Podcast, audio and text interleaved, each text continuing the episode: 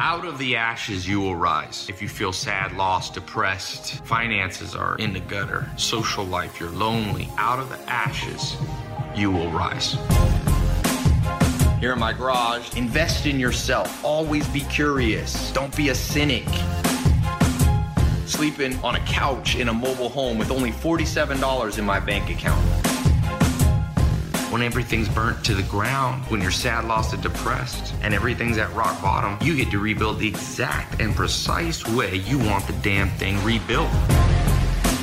Health, wealth, love, happiness, each of these four goals. In case you missed the last episode, make sure you go back and check it out. Here's what went down. If you can't focus, I promise you, you will always be broke. That's just how life goes. Coming up today. The more I get experience in life, the more I focus on social skills. It's literally the most important thing. And there's all this science that shows the number one thing that makes you happy spending a lot of time around people that you love.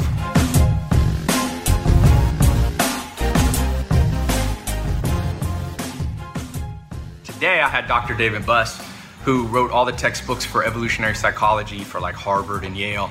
And he studies how evolution has um, basically created a mind that's not adapted very well to the modern world. So let's talk about who you should not date or have as business partners. I'm gonna introduce you to a concept. There's three concepts I'll introduce you to. One is called emotional stability slash neuroticism. The second concept is called the dirty triad. And the third is called agreeableness slash conscientiousness. So if you wanna know who you should have as a friend, dating, business partner, I'll start by saying who you should not have. Anybody who exhibits high levels of emotional instability, that's the first one. So, emotionally unstable people do this. You're driving in a car with them, there's some minor stress, like let's say somebody cuts them off, and they freak out for like an hour. That's highly emotionally stable. So, here's baseline. Anybody who goes away from baseline and stays away longer than normal is considered by evolutionary psychologists emotionally unstable. One thing Dr. Buss told me is you, when you're dating somebody, you, you never really know who you're dating until there's stress. And that leads to point number three, I'll skip ahead, which is agreeableness. Um, you want to find people that in general compromise. If you're around somebody that doesn't compromise, they have low levels of agreeableness, you're going to set yourself up for a freaking disaster. So I've talked about number one and three. I'll come back to them in a second, but let's talk about number two. There's something called the dirty dozen or um, the dark triad. And it's three traits. There's tests online. Anybody you date, if you're on a first date with somebody, trust me, or a first business partner meeting or anything, go, hey, I just took this test. You should take it. Trust me. Everybody loves themselves, so they'll take it. People go, how do you get people to take the test? I go, easy. Everybody loves themselves, so you go, I want to know more about you. This world's about you. And people are like, oh, great. And they'll take this test. And what it tests for is the first one it tests for um, narcissism, the second is Machiavellianism, and the third is psychopathic, uh, psychopathy. So the first one, if they score high, 1 to 100, so 50 is kind of in the middle. If they score like a 70, run for your freaking life because narcissistic people exhibit this trait. They're very charming at the beginning. After they're charming, because they use charm to get their way, and then after a while, they start focusing so much on themselves that they forget about you. Number two, Machiavellianism. Now, Narcissism. Raise your hand if you scored high in narcissism. we have, I, I, right when I, she came in, I was like, take this test, I guarantee you.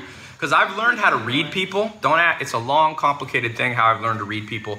It's my most important skill in business. And um, Andrew can attest that I can guess people pretty well. In fact, I guessed everybody here pretty much that took it. I knew you would be normal. I knew, I said, didn't I say, honestly, didn't I say you're going to get high in narcissism before you took it? You did. I did. Now, how do I know that? It's a little bit gut feeling from being around a lot of people in my life. I used to own a lot of nightclubs. I've, I've met, you know, 50,000 people in my life. And I always, uh, early on, I started just testing myself and seeing if it turned out to be true. So, narcissism, uh, Machiavellianism, raise your hand if you got high in Machiavellianism. Okay, we got two here. What Machiavellianism means in a nutshell is use subtle manipulation. So it could be passive aggressive, it could be doing deceitful things behind your back. This is high levels of Machiavellianism. Now, the so Machiavellian people will, will, for example, one of the test questions is if you knew you needed somebody. Let's say there's an investor, you're trying to build a business, and you don't like the guy or the woman, but you know you got to kiss up to them to get a million dollars invested in your business. If you're high in Machiavellian and the dirty, uh, in the dark triad, you'll be like kiss ass in, to their face, and then behind their scenes, you're like, ah, I got this fucking bastard to invest in me. I have very low Machiavellianism for so I have higher in narcissism. A lot of extroverted people. Who here is extroverted? Raise your hand.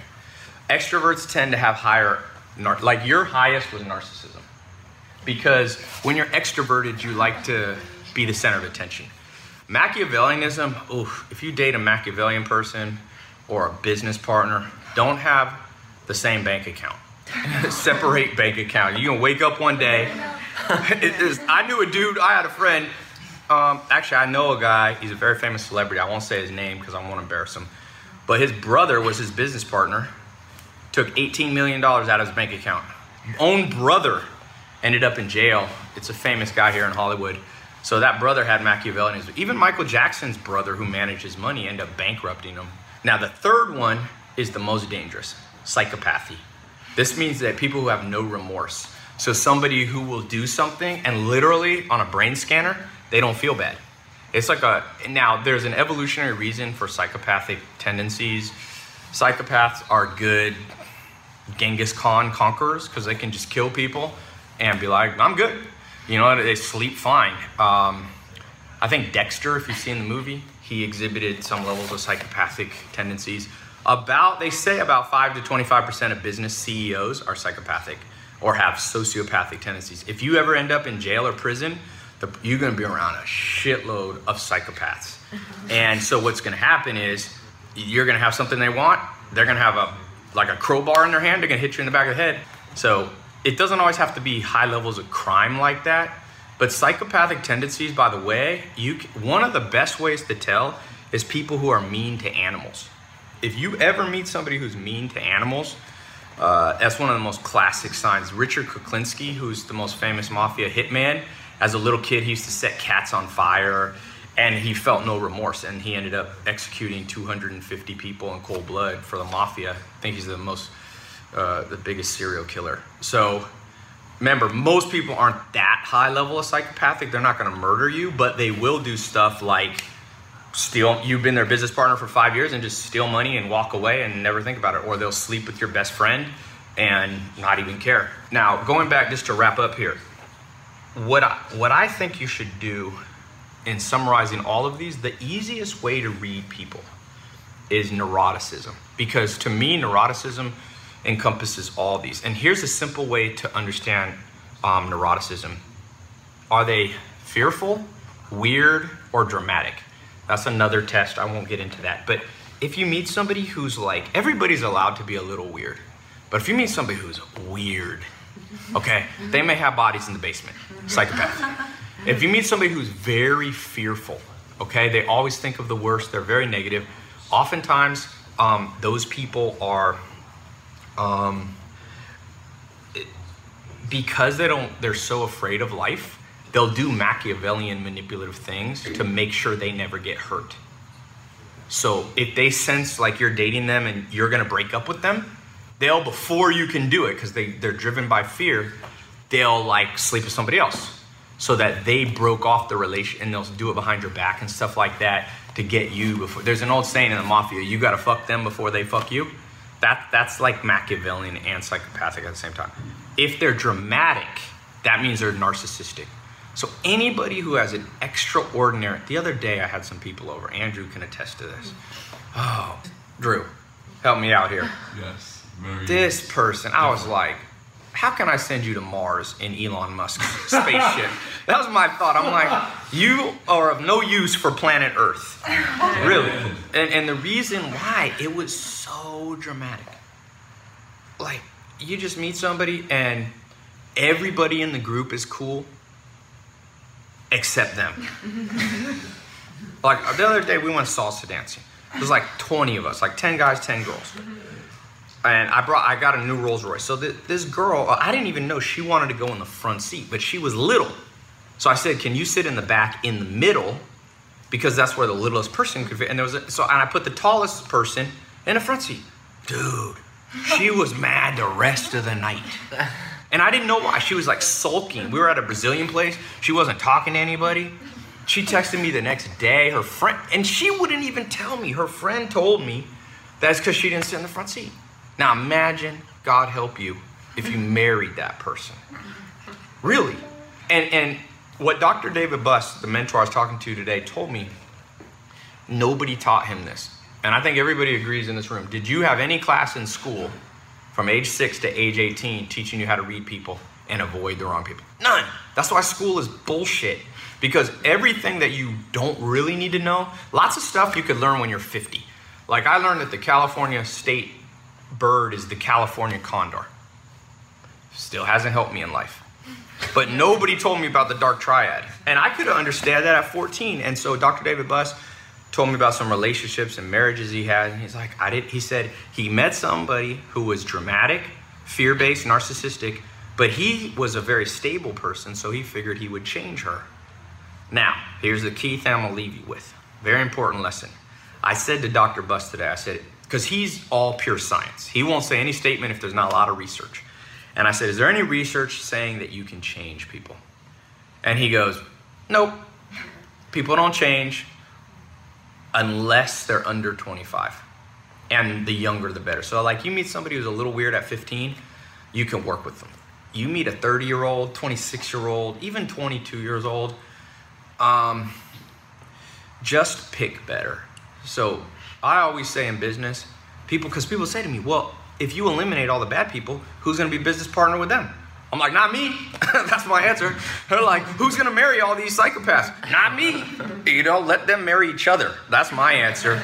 let hell create hell for other people. So really, the the, old, the the more I get experience in life, the more I focus on social skills. It's literally the most important thing. And there's all this science that shows the number one thing that makes you happy, spending a lot of people, a lot of time around people that you love. This is the most correlated factor in human happiness. And it's not just romance. So if you could spend, and this is why most people are unhappy.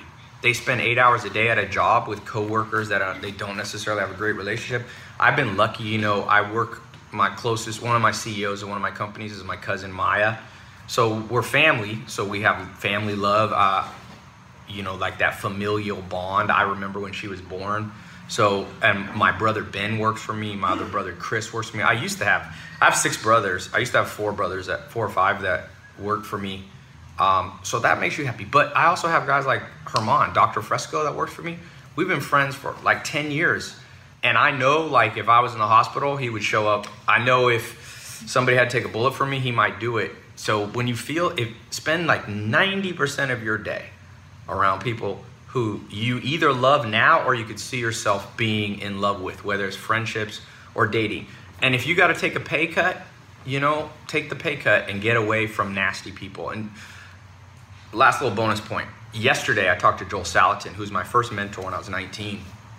And I said, Joel, you know, what do you think's the secret to life? And he said, well, go after the right things without focusing on the end reward. Now that's a lot different than what you hear. So he what he meant was because he's an author and a farmer and he's changed the world. He kind of helped um, create organic agriculture. And he said, when I started out, Tai, I wasn't thinking about money. I wasn't thinking about fame. I wasn't thinking about you know now he's a multimillionaire. He's been on in Smithsonian Magazine. He meets presidents and all that. He goes, I just started because I loved like trying to make the environment a better place. And then the natural outgrowth of having so much passion and being around the right people was ultimate success in all areas health, wealth, love, and happiness. So if you're like going, oh, I'm gonna get this job. I don't like the people I'm around, but I'll make a million bucks and then I'll switch over to people that I like to be around. It's a trap. Never do that. If you can get lucky enough to be around people that you love, to be around and you make a lot of money, that's great. But if you have a choice, trust me. Because I've been poor, you know, I was born to a single mom in Long Beach. My dad was in prison. I don't think my mom ever made 20 or 30, more than 20 grand or maybe 30 grand in her life. Um, so I've been, and I've been, you know, I wasn't starving ever, but she had $100 a year to spend on me for Christmas. So I had enough, but not much. And, you know, I'm in Beverly Hills now with Ferraris and Lamborghinis, Rolls Royce. More important when I look back on my happiness was when I was around awesome people. Like when I lived with the Amish for two and a half years, nicest people in the world. Sometimes I'm like, why the hell did I leave? So, in closing, everyone you meet, have them take the dirty, the dirty, uh, the dark triad. You can also have them take the Hexaco test, which is like Texaco, the gas station, with an H. Hexaco. That one's a little more subtle. It'll show you their agreeableness and emotionality. Don't let, don't be with anyone who's highly emotional or low on agreeableness. If you want the chance to enter into one of my free giveaways, here's all you have to do. Number one, subscribe to my podcast. And then, secondly, leave an honest review of my podcast. What do you think of it? All right. I pick random reviewers to win either an iPhone 7, a GoPro Black, a MacBook Air, iPad, Kindle, and then I've been doing these uh, once a month free car giveaways, giving away a Mustang or Camaro to one random social media follower, podcast followers are entered into that too. So you'll get your free chance to enter. Just leave an honest review and make sure you subscribe to my podcast. All right. I hope you win one of the giveaways. Talk to you soon. Make sure you subscribe to the podcast in iTunes or wherever it is you like to listen so that you don't miss out on any new episodes as they come out.